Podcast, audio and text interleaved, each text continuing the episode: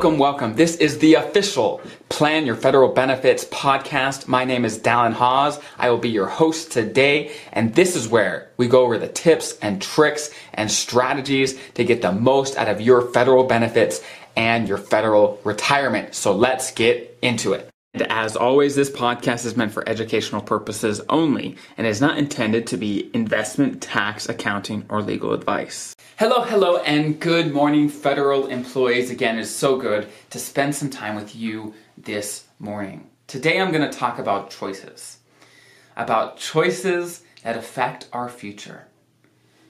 Every single day, we make choices, big and small, that affect our lives, whether it's our relationships, whether it's your career, your job, your money, your financial life, all those things.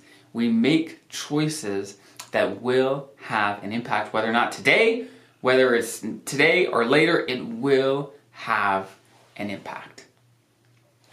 Some choices have a greater impact than others. And let's say deciding whether or not to buy that latte today, That that will have a consequence over the course of a career, that habit of buying something. That will make a difference, right? But that's a relatively small decision. And small decisions do add up. I don't want to take that away. They do add up. But we want to ensure that we get the big decisions right, that we know and educate ourselves about the big decisions, and so that we can nail them for our situation and know exactly what makes sense for you and your life, so that it's perfect for you. Because if you get the big decisions right, especially when it comes to retirement, your odds of success are so much higher. So there's two, probably the two biggest decisions for federal employees, for FERS federal employees like yourselves, is that first, when you retire, when you retire from the federal service to maximize your pension and all your benefits, that makes a huge difference, a huge, huge difference, right? How much you're saving in T S P, that also matters. Probably the second most important decision is when you turn on Social Security. For most federal employees, that's a big part of their retirement. And it just is a huge foundation to their fixed income along with their pension that allows them to have a great retirement where they don't have to worry. Knowing when to turn Social Security on is huge. So today I hope I'll be able to help you learn a little more about what makes sense for you to educate yourself. Now, I'm sure you saw the title, and it's titled Three Dumb Reasons to, Ta- to Start Social Security at sixty-two. But I want to be one hundred percent clear that there are legitimate and specific situations and reasons where starting Social Security at sixty-two makes tremendous sense, where it makes sense and you should.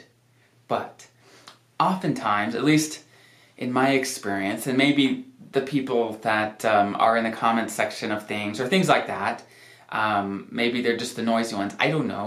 But oftentimes people decide to take Social Security early at sixty-two for bad reasons or for misinformation. And so my goal here is to make sure that my listeners, my viewers, they know that if they decide to take Social Security at sixty-two, they do it for the right reasons and not for some of the dumb reasons that people come up with all the time. So let's go over it. So number one, number one, the number one dumb reason for taking Social Security early is because delaying Social Security is a conspiracy by the government, right?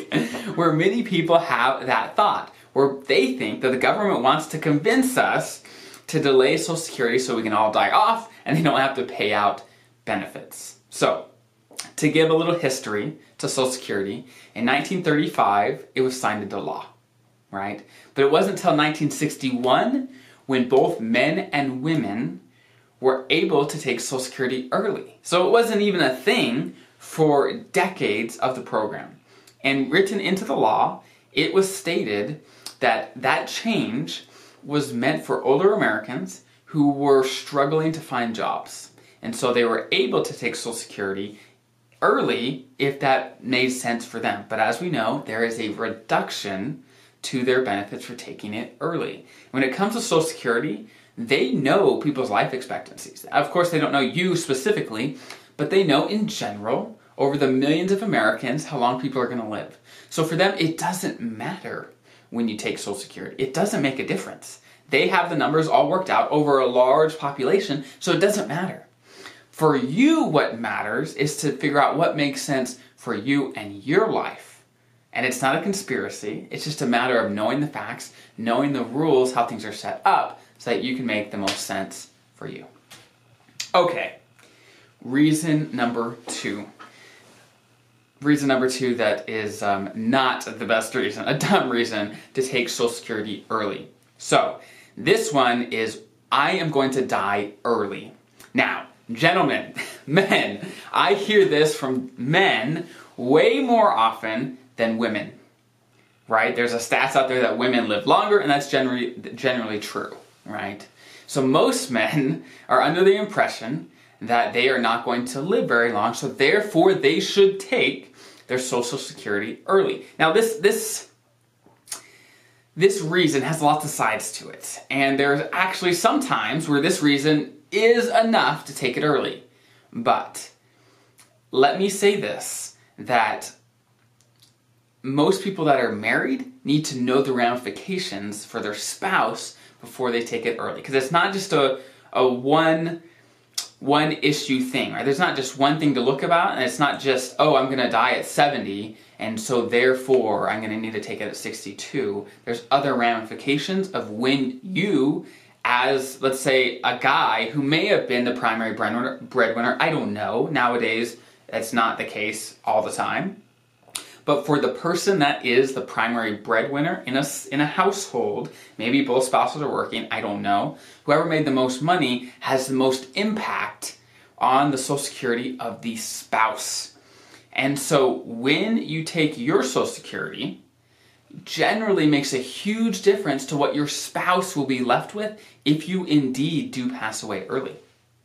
So actually, when people are worried about passing away early, obviously they want to maximize the benefits they can get during their lifetime.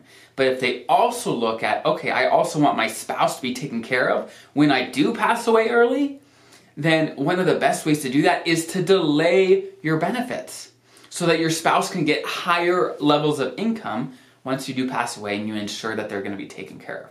So there's a couple sides to this where you want to make sure, even if you do have an illness and you are pretty convinced you are going to pass away early, look at the ramifications. It's not a clean-cut decision, right? And many people actually use this excuse before they even have an illness, before they even know when they're going to die, right? They just, we don't know. Life expectancies have gotten longer and longer and longer. And for the average sixty-five-year-old, the average male lives to like eighty-four, average female eighty-six, right?